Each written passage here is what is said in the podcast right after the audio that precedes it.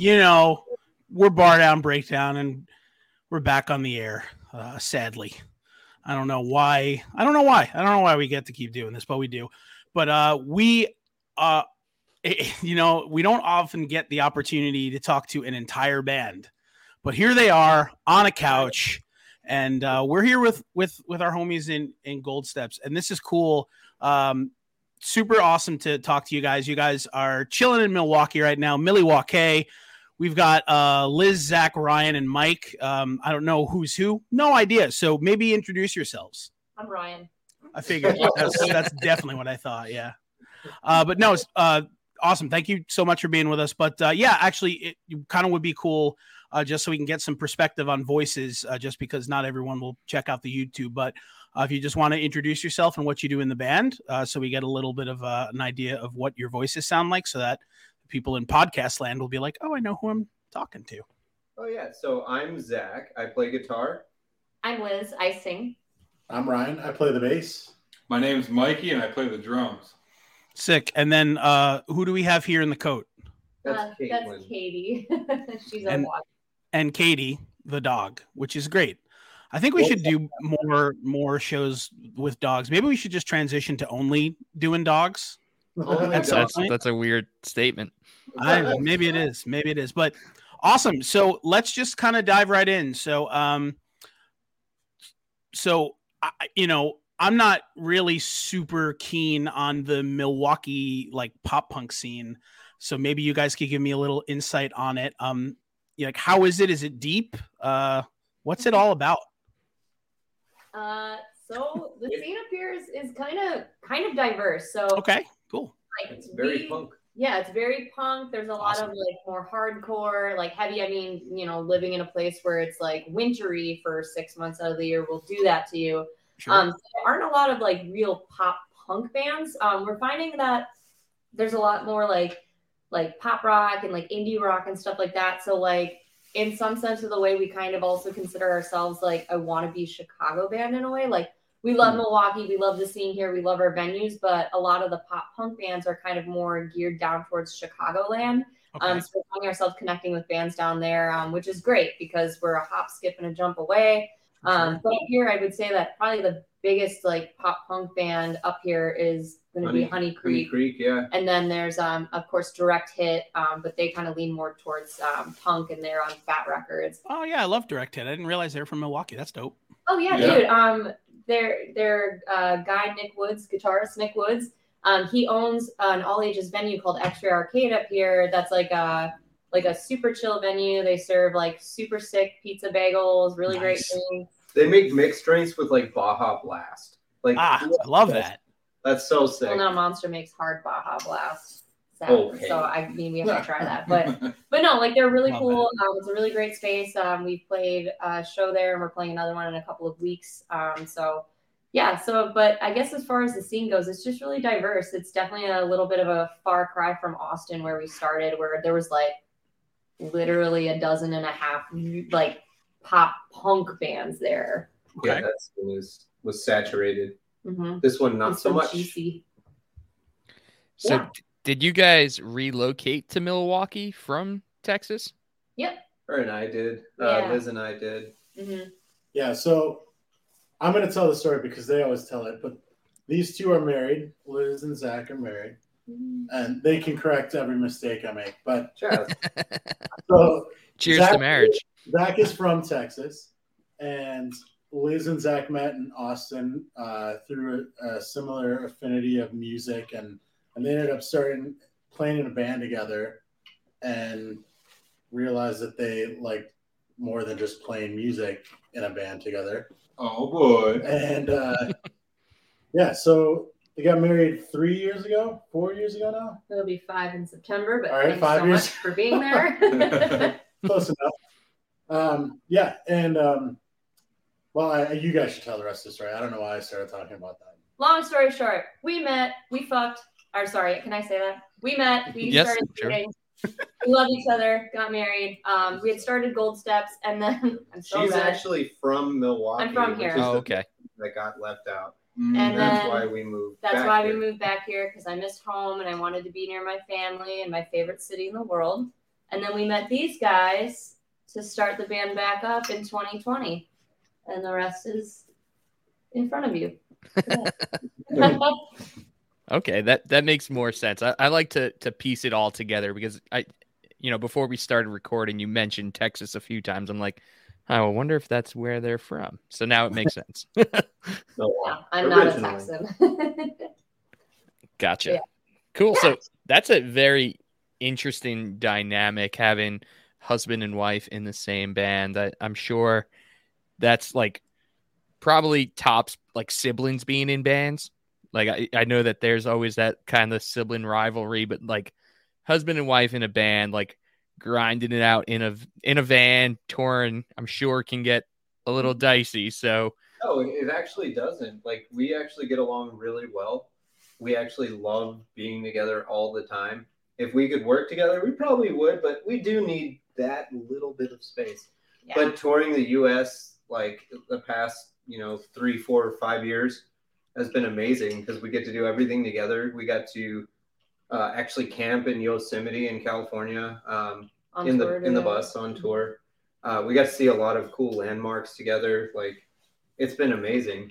Yeah, he's my ride or die. We do everything together that we possibly can. So um, it also really helps because we get each other. Like we're both on the same page as far as when it comes to like making big decisions about the band. So like, you know, back when we were like touring and stuff like that, like we could trust each other to like handle the big stuff. And so it just makes uh, things a lot easier when there's at least two people who are like on the same wavelength from there. So yeah.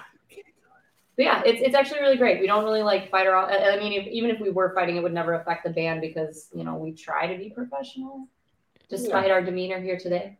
I think me and Ryan fight more, and it's always, "Hey, you were off the metronome. No, I was off the metronome."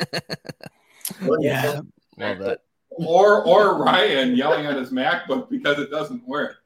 I've somehow assumed the role of tech, and it's it's not my forte. It's not my cup of tea, but we struggle. every every band does that. Every band has like your proxy like tech guy who like can like sort of figure out why your amp isn't working or like can sort of figure out like oh no like the chain fell off of my bass drum like what do I or not bass drum but bass drum pedal like what do I do? Or like you know like my my idea of fixing stuff like back in the day was like oh I just got some duct tape or like some like chewing gum or whatever but like every band has that guy that's like no let's try to do it the right way. So i'm sorry to hear that that's that's your designation because That's it's all Ryan. Yeah. Well, I I mean, you guys can all blame me if the sound sucks coming from us because I set this up. To Yeah, you set up the microphone. Got it. hey uh, listen It sounds great. yeah it sounds really good but whatever you guys are doing is great um you know it, it, it definitely definitely sounds good so um i for some reason i had a technical issue and my whole shit died and came back so i don't know all what i missed but i'm sure it was riveting because mikey's good at this but uh i'm just gonna kind of start throwing some cool questions at you so Yeah. uh, for me, uh, one of the things that I think is like the coolest thing is to kind of hear where where everyone comes from in terms of like their lineage of music, you know, because a lot of people end up getting into punk rock or alternative music, but sometimes your beginnings don't really come from there. Like for me, for instance, you know, when I was like five or six years old, like my mom had like a five CD changer, and like it was like Sting and like Billy Joel and like all this stuff that like got me into music. And then of course, I think I was like maybe eight or nine years old, and my mom bought me um Metallica's Reload, uh, the edited version on cassette. And then I think I turned like 10 or 11 and I finally started, you know, realizing that I liked bands like, you know, Blink and Green Day and The Offspring. So it always kind of starts from somewhere. So, um, uh, whoever kind of wants to take point on this, more than welcome. But I'd just love to kind of hear what got you started in like your love for music eh, that drew you to deciding that you want to start a band and make your own. Um, so for me, I, I kind of my dad pushed me into playing bass, an instrument actually. Um, and in middle school, I actually played the stand-up bass Mm, in orchestra, and I For played sure. that all the way through my junior year. nice. and then he got me a bass guitar. I started playing Blink songs. Sure. Uh, and then from there, we actually, well, my friends and I actually branched into like from first to last, emo, screamo. Like yeah. uh, we hit that really hard. And then one day, my friend was like, "Hey, check this band out," and it was Four Year Strong, um, Rise or Die Trying album, Mhm. Yeah. and I, just- I fell instantly in love. And uh, Sure. from I wanted to be in bands like that. Um, I actually got kicked out of almost every single band I was in. oh no. Really, Bad news, bud. I finally wanted a band Yeah. where I I had started it, um, and that's kind of how Gold Steps came up came to be. Um, the band we were in before that, um, I asked Liz to be our singer, and the drummer was being really controlling, and I was like, "Fuck this, let's go, let's make our own band," and that's how Gold Steps formed. Awesome. Yeah, he didn't like it when we touched our peepees together. Yeah, Yeah. I, I, f- I find that touching peepees can be riveting, but it could also be um, it can also be troublesome sometimes. Yeah, know? I mean, you know, like everybody throws out like the no doubt situation, and it's like, yeah. well, they ska, so hmm That's true. Uh, speaking of no doubt, I I don't uh, how I came upon this. I think like someone was like playing it at work next to me, but um, I think it was like 94 and 95. Like Brad from Sublime just like calls like a young Gwen Stefani out on stage, and I forget what song they ended up playing. I But it's saw just- red. It's I saw red by Gwen and Brad. I love that performance. Yeah. So it's just like it's so unbelievable to think that like you know where Gwen Stefani is now and where she started. Um, but no doubt, interestingly enough, was one of those one of the first records. I shouldn't say records, first CDs because it was CDs then. it was one of the first CDs I got. Um, I think I've told this story before, but I'll tell it really quick. Um, do you guys remember back in the day uh, the Columbia House catalog? mhm. Mhm. Okay, right. So the whole idea with the Columbia House catalog was, um, you know, back like pre 9 11, where like nobody gave a shit about anything. Um, essentially, you just put like a little postcard uh, in the mail and you picked seven CDs and you got those seven CDs for a penny as long as you committed to buying two CDs at club price, which was like not 30 bucks, right? Mhm. so again this was a time where like you can get away with anything. So here i am my little like 10 year old self. I just got like a five cd changer um you know like one of those boom box things and i'm like man uh, i want to get some cds uh, so what did i do? I got five magazines five postcards all different names. I used like tom vicario like tl vicario like lawrence thomas vicario and i got like 35 cds in the mail and i was smart enough to know when my mom got home from work and when our mailman came so I could grab the CDs without her realizing it. And of course, I wasn't smart enough to realize that she was eventually going to get a bill for like $300. And she did. And then uh, when that happened, I came home from school and my CD changer was gone. Oh, And I was like, shit, the, the jig is up. And uh, so I had to do like six months of chores to like pay off the $300 that you had to pay. But I did those chores and she did end up giving me the boombox and all of the CDs back. But part of that CD collection was definitely No Doubt. It was definitely Razor Blade Suitcase by Bush. Uh, it was uh, the Savage Garden CD, which to this day, I don't Yeah. care what you say, it's so good. Dude, We were it's Um, so just good. dude, they're they're savage. um Odelay by Beck. I mean, like I, I went for it. I really went for it. Uh but like it's funny to kind of like talk about that and think about that because like it makes me seem like even when I was 10 years old, I was such like a weird music elitist, but in reality, um, I just wanted to like consume as much as I could. Like I just want to listen to all this shit. So I loved it. So I don't know if you guys ever like like essentially like kind of stole money from your moms, but Yeah. Eh, I mean, my uncle, um, my late uncle owned like a CD Max. all right, yeah. I used to go in, in there and like I remember one of my best finds was that first Spitalfield record. Oh, love it so much. And like I played that fucking CD like over and over and over again. Mhm. And like I love the way she said LA. Oh, love it. Yeah. then, we've had we've had uh we've had Mark on the show. He's an awesome know, dude. yeah, super tight. Uh, he's a little sweetheart. He's- Great dude. We played with him in Austin one time. Remember he was at the Smart Punks uh, Oh yeah, unofficial South by Southwest showcase. That's awesome. that. yeah, for sure. Yeah. So um actually uh, on that topic, just because again uh, a kind of a cool piece of of trivia to think about. So, do you guys remember um the first like piece of media you bought? Like whether it was a cassette, CD, like what was the first Yes, one that you ever bought? Yeah, go for it. Tell me, please. the first CD that I walked into my uncle's CD store and bought with my own money was the Titanic soundtrack. Oh, great. Love that. Love that. And the second soundtrack because they had two soundtracks. There was Titanic and Back to Titanic, and I think they're still in a box upstairs. That is lame. What other song other than like the Celine Dion song is on there? and Yeah. like you know, like it was it was like the first PG thirteen movie I ever saw. I got to see you know like Leonardo DiCaprio shirtless and sweaty. Like Yeah. it really awakened my my womanhood at Oh, age for sure. Yeah. seven or eight, whenever it came out. But that was the first CD that I chose on my own. Oh, I to thought you meant the. I thought you meant Rose's titties, dude. yeah, first boobs on screen for me. They are Absolutely. they they always hold up. When you go back and rewatch on every rewatch, they hold up. Literally. So my all right, my first one that I okay, I have two. Because real quick, I know we didn't go through everybody, but I asked my mom to pick up a cassette for me. So this is going way back. All right. This is uh not that. um, I don't care. You can make as much money as you want, but I wanted the Ace of Base cassette Yes, I when had they that came too. out. so, but I didn't that. buy that one. That was the first cassette I remember asking for. Mhm. First CD I ever bought was uh, Four Minute Mile by the Get Up Kids. Ah, there we go. Beautiful. That Love that. Yeah. One of my fa- one of my favorite favorite records. Um, I mean, like, but I'm a, I'm a weird one. Like, I uh, you know, for me, like my favorite Get Up Kids record always changes. Like, for the longest time, it was something to write home about, and then like I guess I got older and jaded and realized I loved On a Wire, and then I realized I loved Guilt Show, and then I went back to On a Wire, and like it's mm-hmm. just.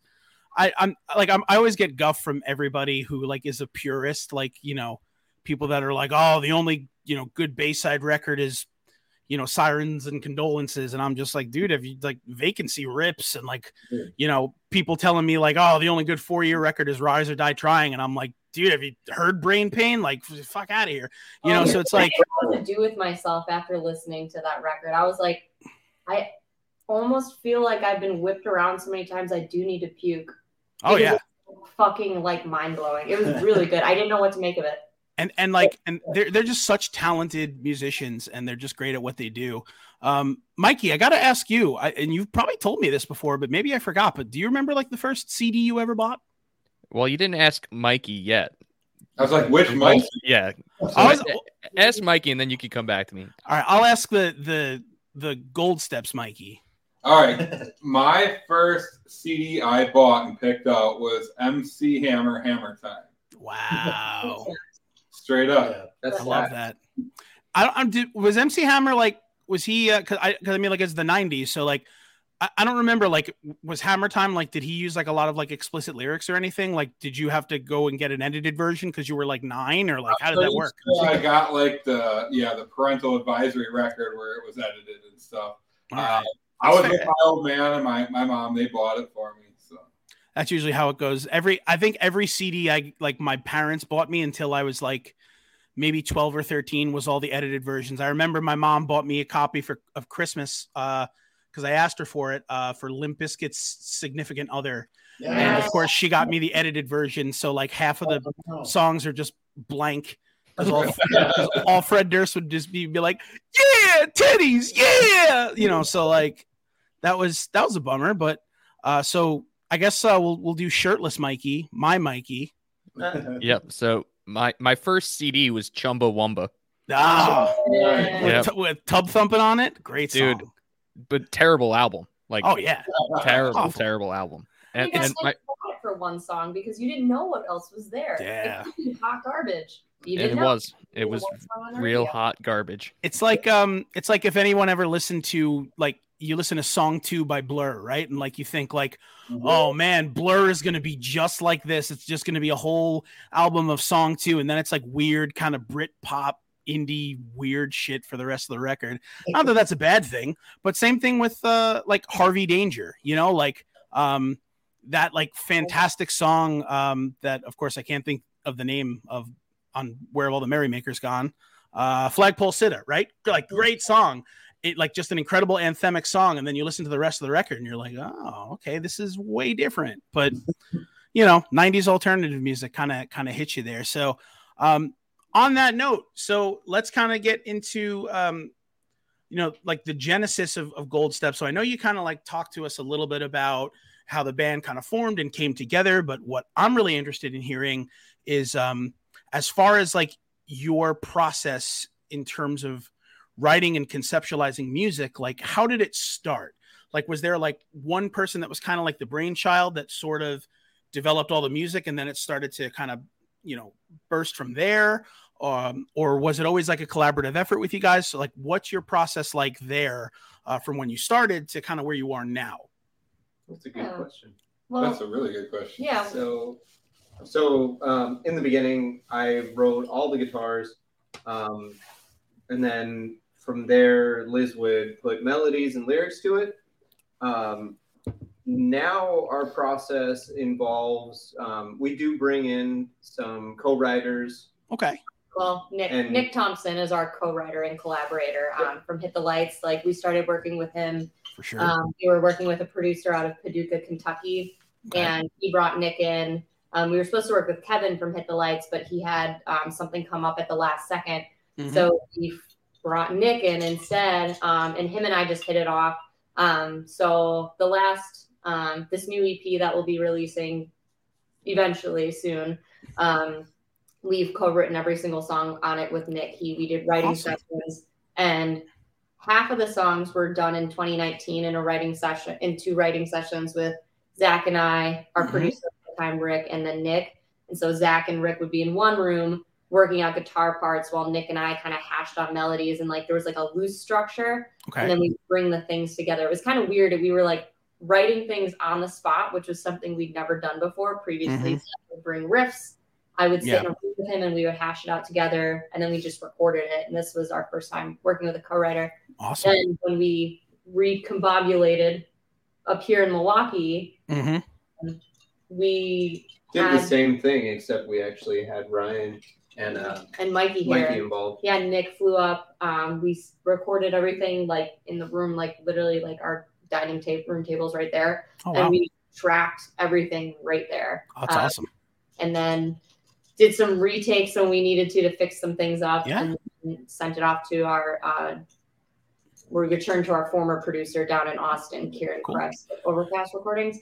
So Nice. now I'd say the newest stuff we've been writing though has been kind of flipping that. So before it would start with guitars and then build the song around that. Now we start with like a vocal melody or, or an idea, Mhm. and then a couple of songs where we just kind of jammed it out and they came together. But now Awesome. there's with focusing around like a vocal hook, and that was something that cool we learned working with Nick, who is a fantastic songwriter. Yeah, yeah, for sure. I mean, you know, I've, I've been a, a Hit the Lights fan for for quite some time, and they, they're definitely really prolific in terms of of songwriting. Um, but just to kind of piggyback off of um, what you were talking about about kind of going in with vocal melodies. So, like, would you specifically go in with like a vocal melody without content in mind, and then like derive your content from the from the melody itself, or would you like oh like have like a song written, you know, like verse, chorus, and all that kind of stuff, and then like sort of like build your melody around what you've written. A lot of it like will kind of come like I, I write a lot of stuff while I'm driving. Like I'll get ideas while I'm driving because that is I think like when my head is like the clearest and I'm Sure. just kind of, like, focusing on the road and other things aren't like intruding. Mhm. So I'll have this melody and words will just kind of come and then I'll kind of focus on a theme from there and build it around. Um, occasionally, like when I've been trying to write, which is where you sit down at your piano and you plunk some shit out and it can be really Yeah, painful.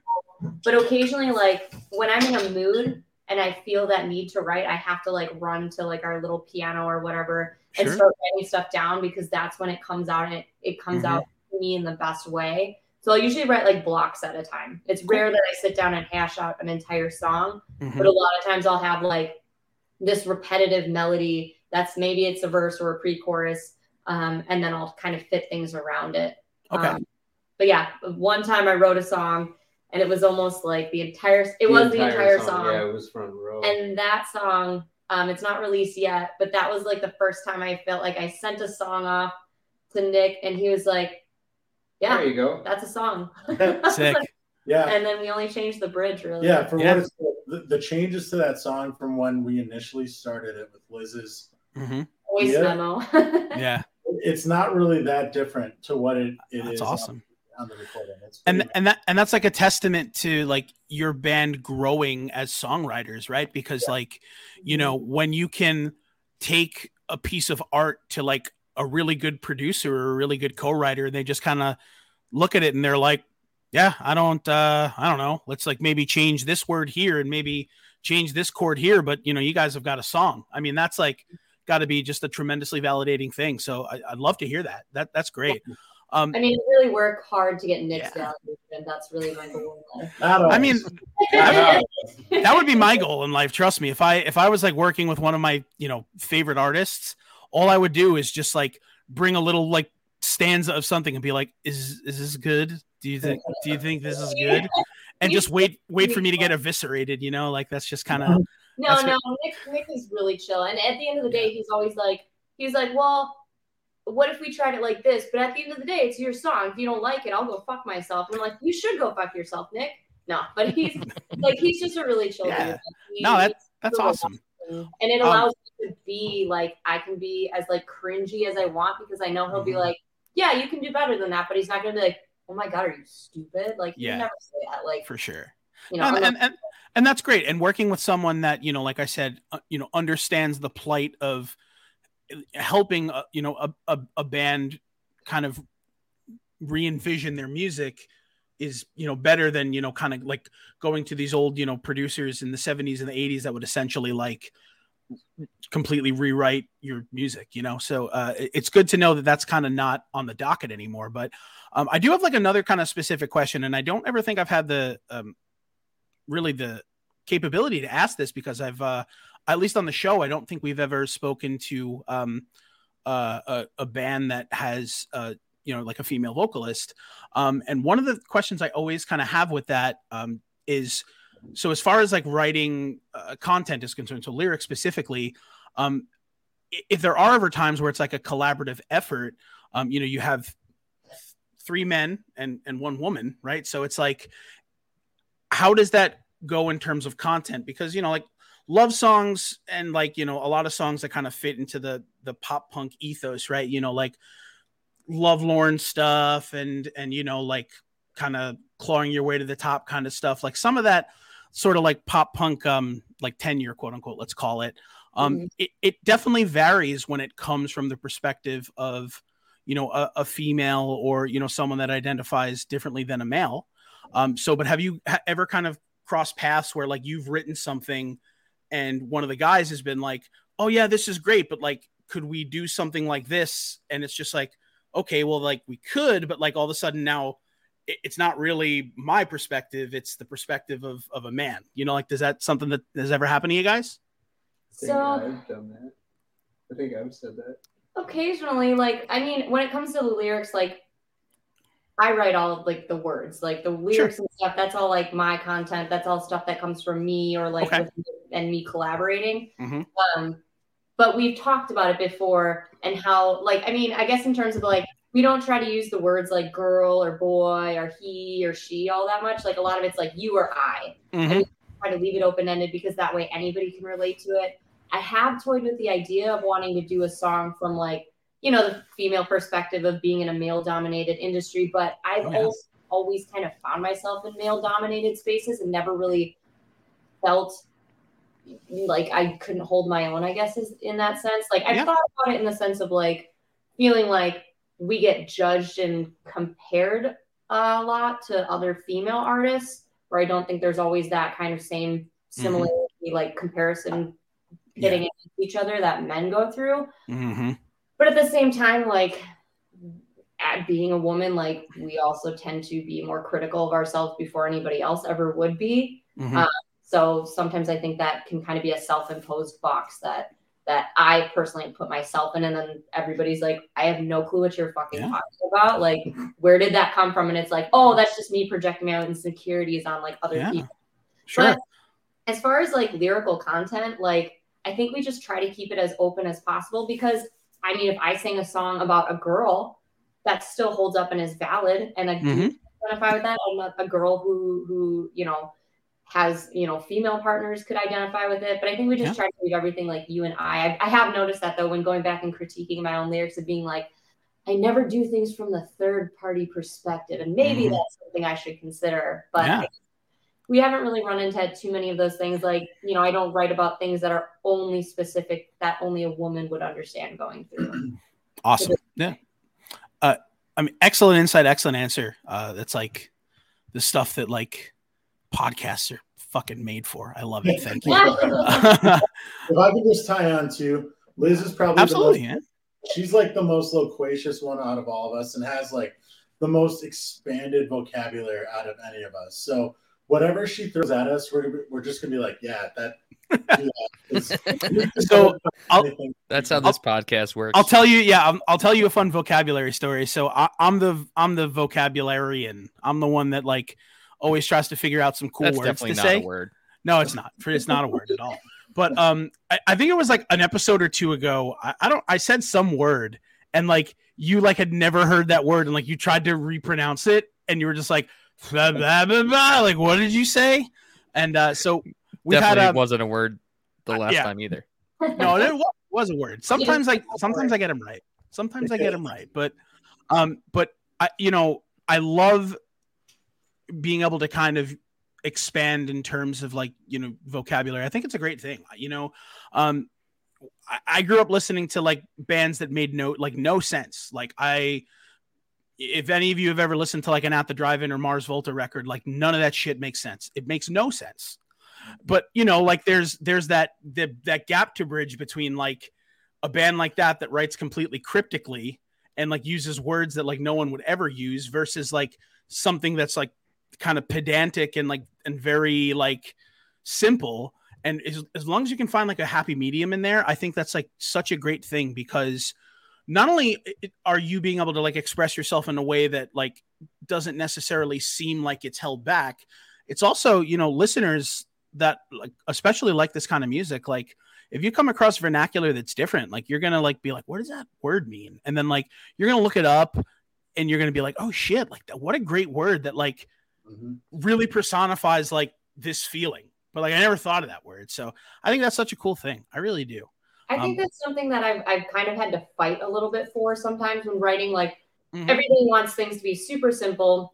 Yeah. I went to school for journalism and I worked for uh, I, I was an editorial intern and I had to kind of like I hate the word dumb my right like to dumb my writing down. Like I hate using that phrase, but I kind of Yeah. did because it had to be simple enough that Mhm. young readers could understand it and older readers, you know. But Mhm. I tend to have like a more vibrant vocabulary, if you can Yeah. put it. So sometimes it will find its way into my songwriting, and I'm kind of the same way as you. Like I super respect when somebody can put a four syllable word in a song and then rhyme three out of those four syllables. Like you just Yep. fucking blew my mind. Yeah. I'm like thesaurousing myself to death over here, trying to, you know, like or Yeah, like right. myself into Mhm. like frenzies over it.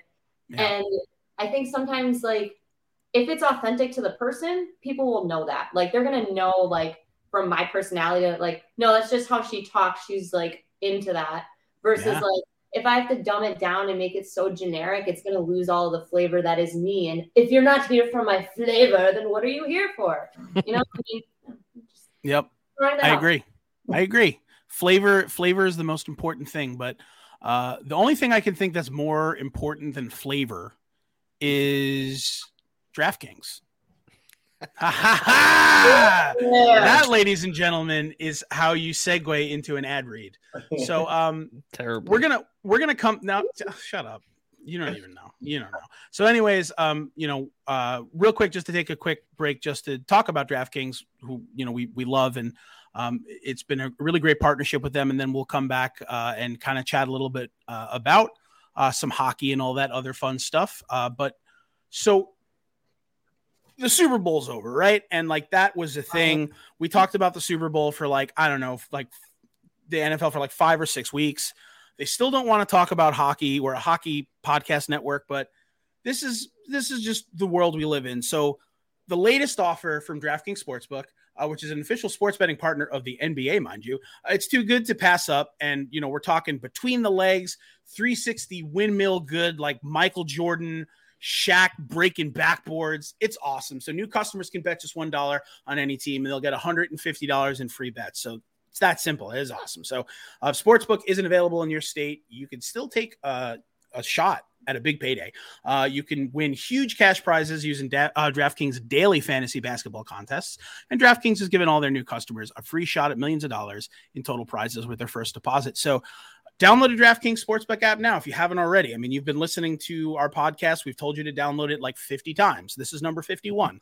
Uh, use promo code THPN. We've told you that 50 times. So this is 51 THPN, the Hockey Podcast Network. And you can bet just $1 on any NBA team and get $150 in free bets if they win. So if you want to bet on the Sixers because they just got uh, James Harden, do that. If you want to bet on the Bulls because you remember Michael Jordan, Scottie Pippen, do that. It's probably not going to work out as best for you, but you could do it if you want. But again, that's promo code THPN. That's at DraftKings Sportsbook, the official sports betting partner of the NBA. And uh, oh, I'm getting played off. Is that what you're doing? Oh, good for you. Um, but yeah, so that's DraftKings Sportsbook. Got to be 21 years or older. Minimum age and location uh, requirements vary by jurisdiction. DraftKings.com slash sportsbook for full list of requirements. State specific responsible gambling resources void where prohibited minimum $5 deposit. Gambling problem, you call 1 800 Gambler. In Tennessee, call or text the Tennessee Red Line. In Connecticut, 888 789 7777. Or visit ccpg.org slash chat. In New York, call 877 8 HOPE New York or text HOPE New York to 467369. That was I really forgot about that feature. You really did. You really did, and it threw me off. I didn't know what was happening. You did great. You were like an auctioneer at the end. It was awesome. Sometimes you you just gotta put your auctioneer hat on and just start talking about 50s and 55s and 60s and 65s and 70s and 75s. So, um, awesome. So again, DraftKings Sportsbook, go check it out.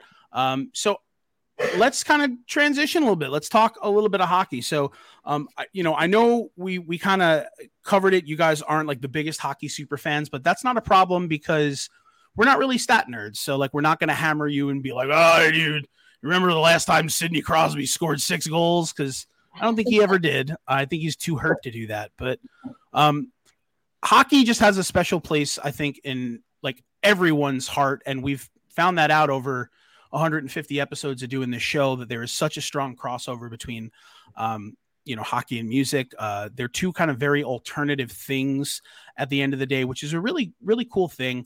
Uh, but so i know you guys obviously in milwaukee you guys don't have a pro team. Um, i guess like what is the closest pro team to you? Is it is it the hawks in chicago? Oh yeah. Bucks. Okay. I was trying to think of like where Wisconsin is in, in like in, in relation to like some of the Canadian provinces and if any of them were any closer, but but yeah. So um have uh have any of you guys ever got a chance to, you know, go like check out the Hawks or anything that you got you have? Yeah. Yeah, so um, I'll, I'll speak to that really briefly. The first hockey game I ever went to, well, first pro hockey game was Blackhawks Red Wings at the United Center in Chicago. That's a good one. Yeah, it was great. I mean, I was a young kid. I don't remember much, but we were in a box, which was super, super Nice. Yeah. And I mean, it was it, it was a pretty. uh I mean, we we got tickets for free from a friend or something. Awesome. Um, but I remember it just being like packed, and the rivalry seemed really legit there. Oh And yeah. it wasn't until later. So I actually I just moved back from Chicago uh, last year. So I had been living in Chicago for the past ten years prior to that. So I was in Chicago in 2013 and 2015 when the Hawks won. Cups. Yeah. Um, and you know, then it was you know like I, I was dating a girl that was from St. Louis, so she was a big Blues fan. Um, but just I, I was able to go. I was fortunate enough to go to a couple of games those seasons, and I mean, by proxy, being from Milwaukee originally, I I've made you know the Blackhawks my team. Um, Yeah. and I feel like it's that's almost like sacrilege to say being from Wisconsin because you can't like any Chicago or any Illinois teams. It's okay for hockey, though. Yeah, because we don't have. It's okay for hockey. I guess so, but my my brother, he's a San Jose Sharks fan, and you know he's never seen them play. I don't know why, Yeah. but just Mhm. Sharks fan. So um, Yeah. Um, I, I, you know, that happens. We kind of run into that a lot, don't we, Mikey? Like people who don't really have like a home base will just like kind of pick a team. Um, and the West Coast kind of in the 90s like sort of blew up. Like, you know, you really only had like the the Kings out there for the longest time, and then all of a sudden, you know, riding the coattails of you know those great Mighty Ducks movies, you ended up getting the team in Anaheim. You had you know the Sharks pop up and all this kind of stuff. Um, and now you know you've got the you know the team in Vegas and the team in Seattle. So, um, but I, I can respect that. You know, like I, I also as I'm getting older, like am kind of respecting the fact that like even if you were from Chicago, right? And like you decided that you wanted to be a Wings fan or like you wanted to be a Preds fan or something like that, like you know, what's the problem? You know, like like what you like, don't be a dick. That's kind of like the whole idea. Um, but you know, like the whole idea of like needing to subscribe to like your home city's like favorite team, like it's not you don't have to do that anymore necessarily. But um, yeah, I mean, you know, do you remember what like what year that was? Um, Oh man, that it had honestly like I was young, so like late late nineties. I would say. Oh, so yeah, so I mean that was like at the peak of like that '90s hockey where like the the Red Wings were like the team, yeah, and I mean the Hawks the Hawks were also the team. So I mean that rivalry is still strong now with the kind of Hawks and Wings being mediocre teams in the past couple of years, but back then it must have been like wild because I mean that was Yzerman and Fedorov and Brendan Shanahan and Jeremy Roenick and Chris Chelios and like all of those like incredible players. Um, so yeah, that's awesome, man. I wish I, I wish I could have gone to a, a, a Wings Hawks game, man. That would I mean, looking at it now, I I wish I, you know, I feel like I took advantage of the moment, or Yeah, for sure. take advantage enough. Because I, I mean, I was young. I was like, oh, I'm in a box. Like that's what I cared about most. Is like for sure. peasants down there. Like I'm up here. Like Yeah. when really it's probably way better right up, uh, you know, against the glass. It would have been way more fun, I'm sure. But Love it. it was it was a blast from what I remember. So I guess my question is like, why didn't you guys gravitate towards hockey? Because you guys are in the Midwest where, yeah, you don't have a professional team, but you do have University of Wisconsin, which is one of the biggest hockey schools That's in true. the country. Yeah. And you have the Milwaukee Admirals, which are an AHL team. Like, I, I wouldn't say you guys are far removed from the hockey culture. Like when I think hockey culture, I think the Midwest of, of the United States. And I, I I'm I'm just curious, you know, when you were growing up in the early nineties and those Mighty Duck movies came out, like you you didn't kind of toy with hockey a little bit. My cousin played a, uh, with a junior league up here, um, but I think my this is my parents were like the parents that like would like when I expressed an initial interest in rugby, they shut that down so fast. Like nothing that could get me hurt. I guess was Yeah, I mean, a I good wanted point. to be a figure skater actually. Like I went through a stint where we have the Pettit National Ice Center up here. So you know the speed skaters for the Olympic team, they do their qualifying trials, I believe, there. That's Um, awesome. Anton, oh, what was his name? The speed skater, the very famous speed skater. Blades of glory. No, Dan is Blades of Glory. Absolutely. Is that his name? Anton Ohno. So Maybe. Oh yes, that sounds Oh, familiar. Ohno trained up here. Yeah.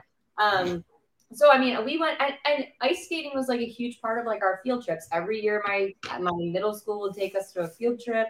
We would go ice skating. I loved ice skating, but I'm also a really big crybaby with no balance. So I think my parents were just like, like I've worn hockey skates. I always like admired my cousin who played, and I think my parents were just like, act like I broke my arm as a kid. I'm I'm just so fragile boned that I think they were like, no, she will actually die probably. So no unsafe sports for you. You couldn't even hack t-ball, hockey, rugby. Nothing fun is out of the like. That's all out of the question. Like you can't play anything fun. Um, As, as far as it goes for me, I mean, I grew up in Texas. It was not definitely wasn't like that up there. But when Roller uh, when the Las Vegas Knights came out, uh, my dad was so into it. My brother-in-law were into it. we I watched, watched games. a bunch of games, and I was like, "Man, this is fucking sick! Like, why are we not into this?" And from there, we just got super swamped as a band. Like, it is Mhm. twenty four seven for us. So, If we like, had kept up with it, we'd be Knights fans for sure. well, Yeah, probably. I wouldn't. No, we Knights. we- I would- I will say like I think uh, like Milwaukeeans as a whole, and even like Wisconsinites in the '90s, like not to call out another sport, but the Packers were kind of a powerhouse in the '90s. So Of course. football yeah. is like such a thing for Wisconsinites, and Mhm. the Admirals were like a sweet kind of like getaway if you were living in Milwaukee because Yeah. Brewers sucked then; they still kind of sucked. Uh, really, dude? I have like that's a whole different topic that we can talk about later. But I love that. But um, so hockey, I don't know. I just We're not closers. it was it never really caught on. I mean, I will say like I for a while like after college, I was I worked as a, a school and sports photography uh, a photographer. So I would go around and take sport photos for you know high school teams and stuff. And the northwest suburb or just the northern suburbs of Chicago, most of those schools had you know they were big into hockey. And for some reason, it just wasn't the same in Wisconsin. And I, I don't know if it We're if it's because of just like that culture of like everyone's like focused on football and like Yeah. the blue collar sport of Wisconsin is you know that I, I don't mm-hmm. know.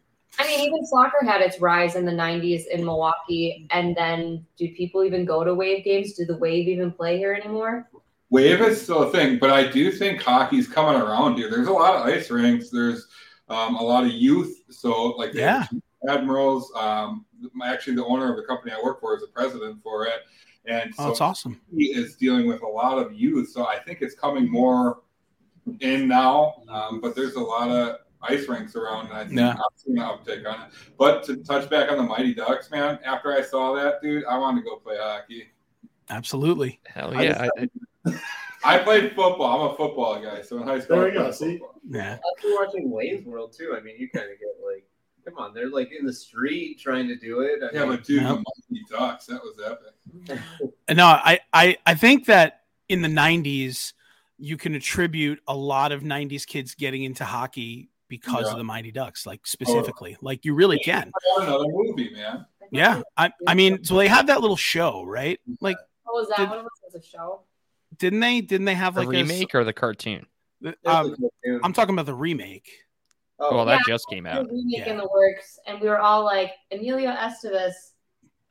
Is he coming? Didn't he come? He was on like board for it or something, or maybe they couldn't get him, and that's why. No, he's on it. He is on it. yeah. Yeah, yeah. And they had some sweet cameos of like the original Mighty Ducks guys Mhm. on an episode or two. But it was not great. See, and that's what I mean. But I, I'm also like 35 years old watching a kid show now. Like if I if I like watched the Mighty Ducks movies and didn't watch them as a kid, I'd be like, wow, these movies are awful. Like Yeah. this is not even good hockey, but Yeah. it, it's nostalgia. Speaking of, you know, the Mighty Ducks with Knuckle Puck, have you guys ever gotten them on? We haven't, but it's kind of funny. We we joke because like, do you know the band Free Throw? Yeah. yeah. They're like huge hockey fans, but named after like a basketball term. Yeah. Like We're like, you know what? Knuckle Puck is probably like huge basketball fans, and they don't even probably like That's hockey. probably true. Yeah, because I, I honestly, I have not like come across any of the dudes in that band. Like the band that's adjacent to them, Homesafe. I know Mhm. that one of the dudes in that in that band is a huge hockey fan, but like none of the Knuckle Puck guys that I know of. Hmm. All right. But Yeah. you know, I mean, never never say never. I mean, you know, we uh we've had the opportunity to have a lot of cool people on this show that um we never thought we'd get a chance to talk to, you know. So um you, you you really just never know. Like some sometimes you get lucky and you see someone on Instagram in a band that you really like, and all of a sudden they're wearing like a Flyers jersey, and you're like, oh shit, here we go Here we go. Yeah. And, Yeah. and that's and that's just kind of how we operate for the most part. I mean, with the exception of like you know, uh, some of the you know some of like the quote unquote smaller bands that we have on um, that we we always love because we just love like kind of that discovery of like talking to people who we haven't had the opportunity to meet and sharing you know music for people who might not be super familiar uh you know like that's one of the things we love but like we also love the opportunity to get to talk to people in more established bands but the problem with that is like the more established bands like you've just literally got to hope that like you reach out to their publicist and they're like oh yeah um the drummer is like a blues fan and you're like well gosh darn it, let's do it. You know, so but you're not you don't always get that luck. You know, we've reached out to a lot of different bands, and a lot of them are like, we're really not hockey guys, we're basketball guys, or we're football guys, and it's like, eh, if we weren't on a hockey podcast network, maybe we could make it work. if I could make a plug for a small band, um, so I know that Keep Flying did your guys instrumental for Oh, yeah. Big Mhm. fan. We played with them a bunch. They've also played a bunch with our friends in Nominee, and their drummer Andy is a huge Dallas Stars fan. I've heard of nominee actually, um, and uh, I think we could we should we should work that out. But uh, yeah, keep flying, um, man. I've I've known JJR for like half of my life. Um, that guy is such a maniac, but I love him to death. You know. He's also a sweetheart. Yeah, he's Oh, it's a total sweetheart. Um, Yeah. total absolute sweetheart. Would give you the shirt off his back, but Yes, he would. also also a maniac, just like an absolute maniac. He is. He is. But you know, it, it's it's good. It's good to good to have a maniac on your side. You know. Oh yeah. because if shit ever goes down, we got a maniac. So that's good. So, so um, kind of like to to just kind of expound on um, you know, some of what we were talking about, you know, specifically around um the AHL team that's in uh, Milwaukee. Um, so have you you guys have had the opportunity to go see the Admirals bef- before? Oh yeah. Yeah. So what's what's the like what's the vibe? Because like again, you know, we we kind of touched upon the fact that you know the Midwest has a lot of hockey culture. Is it like do a lot of people coming out? Do you find, or is it kind of like a sort of like a building half full sort of situation? Like what what's it like? I don't. I mean, I, lo- I love this city, man, but it's depressing. I, I mean, for lack of a better word, like the games I've gone to, it's like the first ten rows around the ice have people in them. Like it's just they don't. They're not promoted at all here. Like Mhm. you know, like our our baseball team, like has like pays to like help fund their their team. Like I mean, they do like I, I want to say that like the Milwaukee Brewers Brewers logo is somewhere on the Admirals like you know on the ring or somewhere like it's crazy. Yeah, it is. Yeah, right. So it's it's. I mean, I love it though. The fans that are there are diehard. Like, yeah, I was gonna say the fans that are Admiral fans are super hardcore, diehard Ads fans. You know. it's uh yeah it's it's something that i would like to see more because actually um quick aside i work for a company that's uh, international and a lot of the people that i work with are from canada and i mean hockey's Yeah. huge up there so Oh yeah, they're like oh are you a habs fan? I'm like dude i like don't talk to me right now because like i would just embarrass myself. Like but i would pick the leafs over the habs that's all i'm gonna say and i'm not pissing people off by saying that. But um yeah so it's it's something that i wish like we we should all do that. Like here- Yeah. like they do i remember i went to one admirals game and the goo Goo dolls played they played before the admirals There's That's- awesome people shows. Go, people go for the the after party, No, like no, but- Dropkick Murphys and The shit like that. Dropkick Murphys like, played at the they end. go through like the music that's. But that's the thing. awesome. that's the thing the the Goo Goo dolls played before the start of the hockey game and as soon as they were done half of the people Everybody left. Oh, it was so Bummer. messed up i was like are That you sucks. serious? There's a lot of bandwagon fans. Like if for some reason we ended up with an NHL team and they did good, they would have a fan base. But they Mhm. probably know that like I mean, look at when the Bucks went to the championship last year. Like the amount of bandwagon fans. Whatever. We hopped on too. We watched the last game, but we weren't like we didn't go around talking about like Yeah, basketball. exactly. Like we have no fucking clue. like- you know? Oh, yeah. We, we watch football. We're like football's our dig. But like for sure. that's that's like exactly like the kind of fandom though I feel like Milwaukee kind of is is like as soon as something's doing well, they're like, hell yes, we are all in on this. But Mhm. until that happens, everyone's like, Eh. Yeah. i think you can say that with a lot of cities though we're not talking True. shit about where we we're come not. Ta- I know, I but I'm just saying that the people I know who go to Admirals games, they go casually because it was something to do and there was a band playing. It's it's a blast though. i mean like It is People- fun. people get drunk at those uh Mhm. games. I yeah. Well, I, w- I won't. No, I'm going to incriminate people if I say the next story, so I won't. Which people? Who, pe- who people? Oh, Anybody that matters? Nobody. Well. I, I think you guys just put it out onto the airwaves that you want to play one of these post game concerts there. Yeah. I would love to sing the national anthem. Not well, mind you, but I would sing it. I would. Oh, yeah, I would fucking die to play one of those. That's badass. Yeah, Like, play yeah. the Admirals game.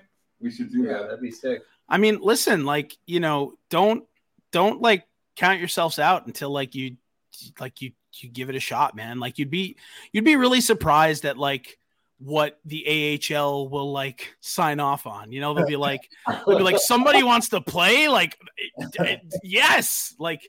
Wait, do you mean like go out on the ice and play? Like we play against which- Yeah, with, like the band. Okay. it's gonna be like that. It's gonna be like that scene in Parks and Recreation where Leslie Knope just keeps trying to walk to the podium and she's on the ice and she just keeps slipping.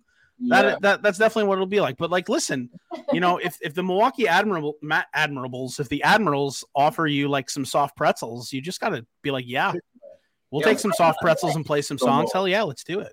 Just do it. Yeah, honestly, I think with Tom and Mikey's clout, we could probably play. Clout. We will show them this episode, and then Oh. they'll be oh. like, "No, no, no." I'll I'll tell you what, the only one out of the two of us that has any clout is Mikey, and that's because Mikey, believe it or not, even though I'm the one that does a lot of the talking on these shows, this guy never stops. He's he's literally never ever stops. Like I wake up in the morning and somehow he's found a way at like 12:30 a.m. to like reach out to someone and be like, "Yo, you want to do an episode?" And I'm just like, "Who who has this time? Who can do this?" But sure enough, it's it's Michael, just the the little engine that could, right? Got to keep busy. Yeah, it. energized money right I mean, to be fair, if I'm reading my emails at 12:30 a.m., I'm probably more likely to say yes. That's So just- that's true. you know, so like you'll just be like, you know what? This guy's hustling. I'm into it. Let's do it. So I, I guess what what what what I get from that is that you need to reach out to like Mark Hoppus at like 1.30 in the morning Yes. and just be like, hey, I'm sure you're probably a Kings fan, or at least a little bit. Do you want to come on our podcast? And at 1.30 in the morning, he'll be like a little sort of drunk and be like, yeah, sure. And you're like, binding, that's binding. You have to do it now. yeah, I mean, we tagged we tagged Blink 182 and um, Chad from New Found Glory. We were Sure. just watching like old music videos for like uh for, like old Blink videos, and Yeah. Chad is in first date. And we did all we did was we were all just hanging out. We played a little clip of it and put it Yeah. on our story. We tagged him, and he hearted the message. And he Oh, wrote there you go. They're like, "Hey, hope you're doing well." Like That's awesome. answers ass, and he was like, "Thanks." So, like, I mean, sometimes people are just sitting at home. You never know. Mark Hoppus might just be like sitting there and be like, "Oh, "Yeah, that that's sounds cool. Let's do that."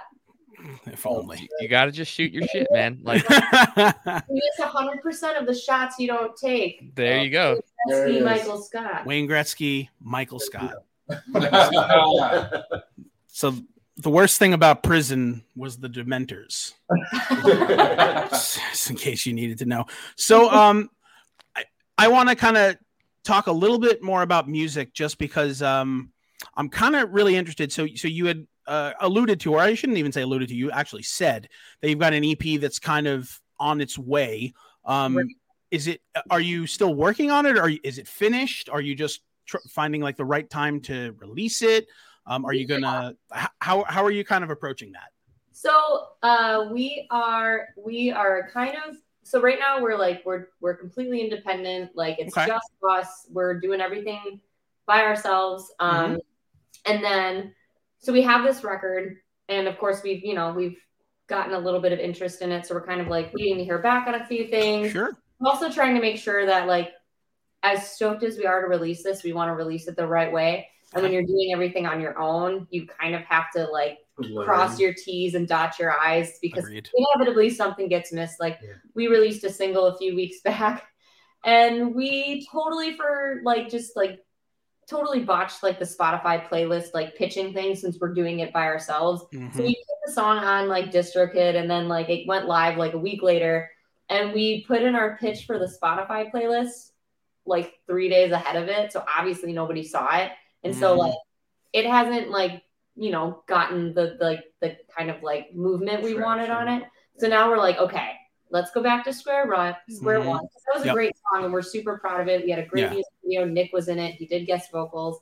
Mhm. And so now we're like trying to plot out like every single movement, but we also all have like day jobs. So like we Yeah, all of work course. Monday through Friday, 40 hour, 40 hour Mhm. weeks, and like Yep. also have like chores and and a dog and like stuff that we need to be adults about. Um, so Yeah. we're trying to like kind of get all that put together. We originally had told our publicist, who like you know of course told everybody like on our behalf that we told her we were going to release it in March. and then we were like, so actually, Yep. um, we're thinking maybe more like May, June, because we're going to take some time, put out a few more singles, Yeah, for sure. how that goes. So we do have an EP. We Oh, have It's an an yeah. LP. I'm so sorry. Oh, I it's a whole LP. There you go. well, Okay. okay, don't get excited. It's eight songs, not like ten, not like That 12. counts. That counts. That's true. It is better than three. And Way better than three. And you know, a couple of the songs were already out. We had released them as singles on our own back in 2019, but we just wanted to kind of round out this weird phase of our existence as a band that was like half in Austin and writing stuff in this writing session and Yeah. half in Milwaukee writing in this session. And then we're already writing songs for our next release too. Um, so we're kind of a hot mess, but we are a solid hot mess, I would like to think. Yeah, I mean, but who isn't? I mean, like you know, the the whole idea of being in a band is tumultuous anyway. I mean, like you know, there's there's no such thing as like a completely smooth like rock band. It's just not it, like it would go against what a rock band is supposed to be, you know. So, but I lo- I just love hearing that you know you guys are are kind of have something on the horizon. Um, are you able to to share what the name of your LP is going to be? Yeah, it's thick, thin. So like thick slash thin. Okay, kind of a, a bunch of different things. It's about sticking together to thick and thin. It's about um, kind of like we have we have some songs on the album that are going to explore a little more of a a pop friendly side of things. I guess you'd like to say. Okay. Um, so stuff that's a little bit little bit A more little like thinner. I, I wouldn't call it thin in that sense. I would say Mhm. like there's like the thick sonic side of like I mean we started out as like an easy core band. Like sure.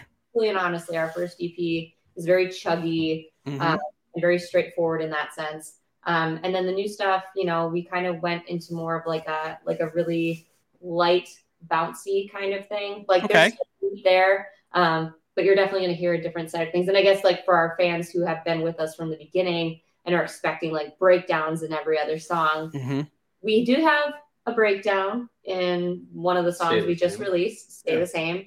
Um, Okay. But moving into the rest of the album, we're exploring like there's some synths, um, there's some nice, really pretty poppy, um, almost Taylor Swift esque type vocals, lots of layering and Oh, oozing up. love that. Love that. Wow. I mean, and there's and like I said, there's nothing uh, in my mind. There's absolutely nothing wrong with exploring different sounds, and there's nothing wrong with kind of, you know, blurring the lines of of what you know you people think your music is supposed to be. Like, there's no written law that says like you have to write eight albums that all sound the same. I mean, like mhm. there just isn't. I mean, like, you know, the turnovers of the world and the citizens of the world and like all those bands that like just kind of have decided like, hey, we're gonna mix it up. You know, we're gonna do something different. And some of it is like some of the best thing. Like to be honest, uh, you know, and I'm, I'm probably gonna get crucified for saying it, but like when Turnover was a uh, like a pop punk band, like I didn't care for them. I mean, I really didn't. Like, I was like, oh, another, you know,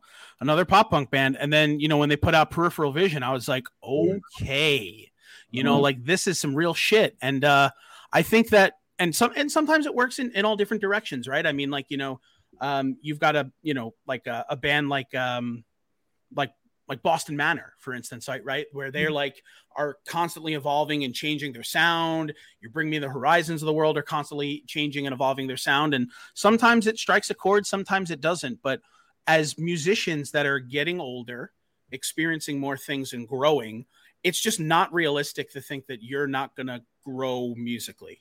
And who, and like and who knows like this could be the avenue that you choose now and then 5 years from now you might be like you know what we've been listening to a shit ton of Bob Dylan and like Springsteen and we want to like you know take do our own take on like you know 80s Americana and like cool the fucking gaslight anthem right like Mhm.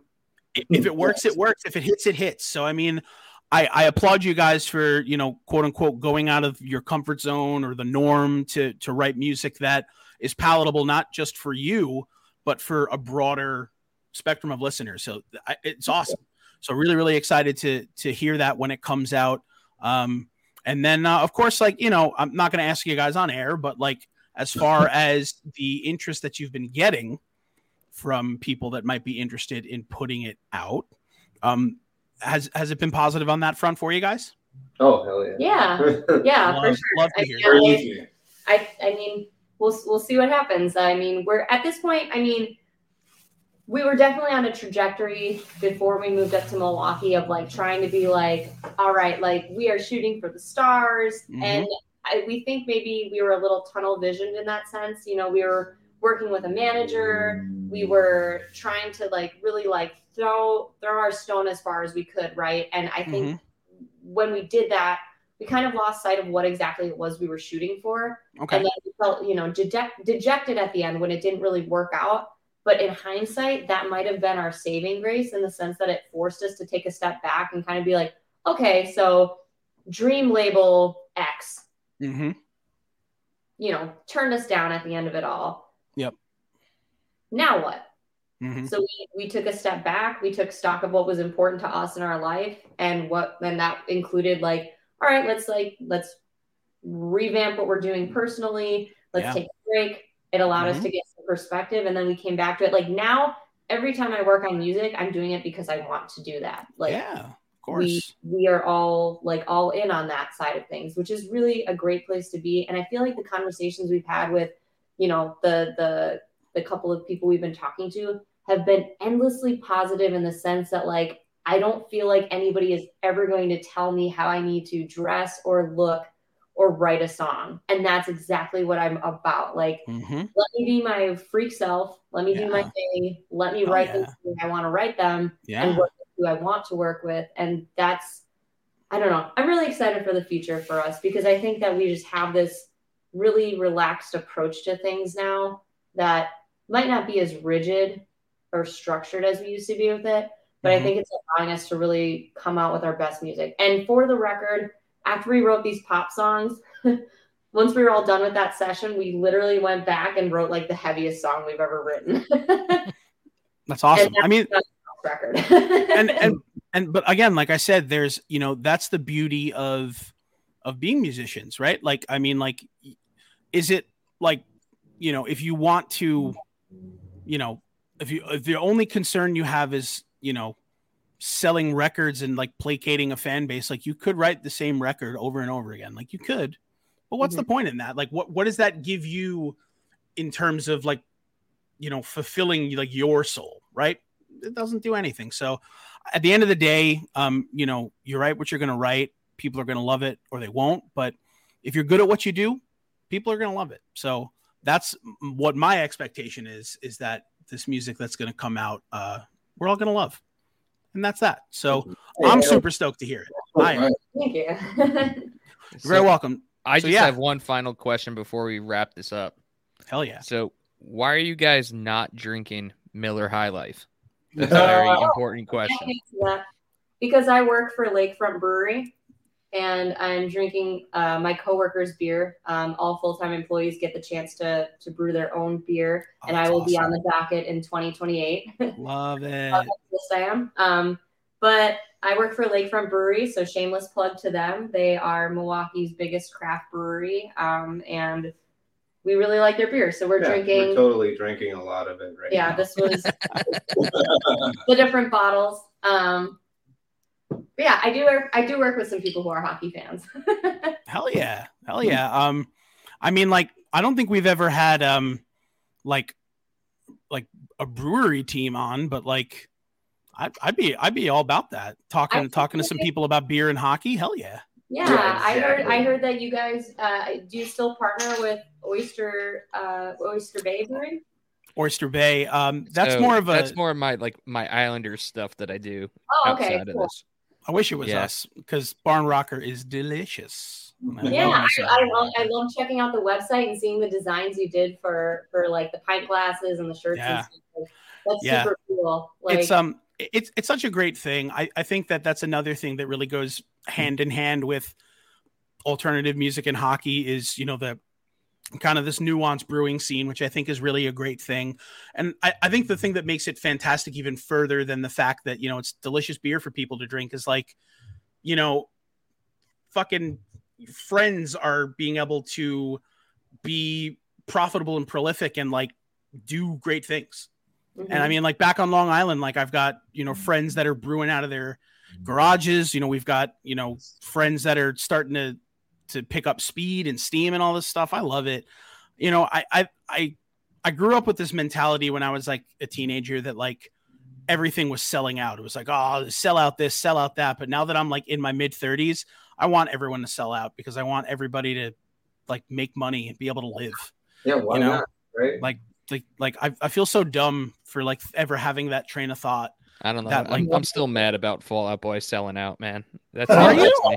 I was gonna say, I feel, I feel like when you were talking about your Get Up Kids albums and like how you kind Mhm. of go back and forth. That's how I am with Yep. Fall Out Boy. But I mean, I, man, up like Save Rock and Roll. Surprisingly, like that album hit me at the right time when I needed it, and I actually have lyrics tattooed on me from that album. You are what you love, not who loves you. It What do you was think that- What do you think about that, Mikey? What do you think about that? No comment. No comment. Well, on that note, um, guys, thank you so much, and um, we really appreciate you guys being on. Um, before we do let you go, if you could just um, real quick blast uh, s- you know, some of your socials where we can find your music, uh, just so we can uh, get that in at the end of the episode. Let's do it. Sweet. Uh, you can find us at Gold Steps MKE on the TikTok, the Instagram, the Facebook, the Twitter.